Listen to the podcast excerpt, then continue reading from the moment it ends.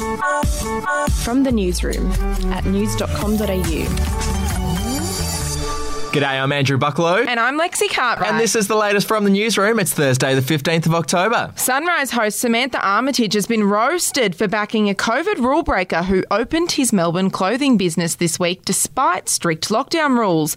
Store owner Harry Hutchinson appeared on Sunrise this morning after copping the wrath of Victorians who have followed the strict social distancing rules in a desperate bid to move out of lockdown faster. But he said he was just trying to keep his business afloat and Armytage offered him her full support. Harry, can, I'm not an anarchist by a long shot, but can I say to you, good on you mm. for doing this. I, I'm, I can not oh. believe the people of Melbourne haven't been doing this sooner.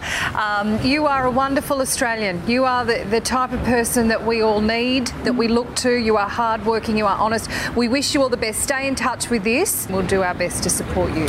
Yeah, people have flocked to Twitter labelling Armytage a disgrace and an idiot for backing him. Oh, strong words. Mm. Gladys Berejiklian's ex-boyfriend and former Liberal MP Daryl Maguire has been grilled for a second day at the Independent Commission Against Corruption. Mr Maguire admitted to inviting a property developer to Parliament where after a few glasses of red wine they conveniently dropped in on the New South Wales Premier for a little quick meeting. Mr Maguire is accused of doing a number of favours for his property developer mate, including trying to set up one-on-one meetings with other New South Wales ministers. To some travel news now, and Virgin Australia CEO Paul Scurrah has quit his role following a tumultuous year at the struggling airline. Yeah, he's set to be replaced by former Jetstar boss Jane Hrdlicka when Virgin is officially handed over to US private equity firm Bain Capital in November. Virgin Australia was almost in $7 billion worth of debt when it went into voluntary administration in April. To the US now, where Melania Trump has opened up about her coronavirus ordeal and revealed her 14 year old son Barron also had the virus. In a candid article on the White House website, the First Lady said she experienced body aches, a cough, headaches, and tiredness, and that her greatest fear came true when Barron also tested positive. President Donald Trump, who was also diagnosed with the virus, is now back on the campaign trail two weeks after his positive result. We'll be back after this. Hey, I'm Felicity Harley and I host Healthyish, where we chat to experts, influencers, and people in the know from around the globe to arm you with the knowledge to make healthier decisions for your mind, body, and soul. I think if we're going to be focusing on health, like sleep is probably the biggest component oh, of that. I, I think sleep is the cornerstone. Like choose the harder option because I've never woken up and gone, I regret that run that I went at 4 a.m. I've never done that. Search for Healthyish and Extra Healthyish wherever you get your podcasts.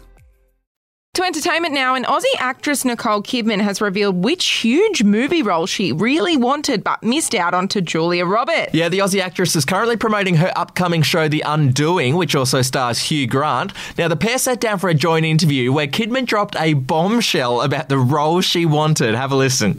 I really wanted to, I think I really wanted a role in, oh, maybe I was going to do a small role in Love Actually at one point, or I was going to do. Were you? Yes. Which part? I can't remember it was not a big role, and I really wanted the role that Julia Roberts played in Notting Hill.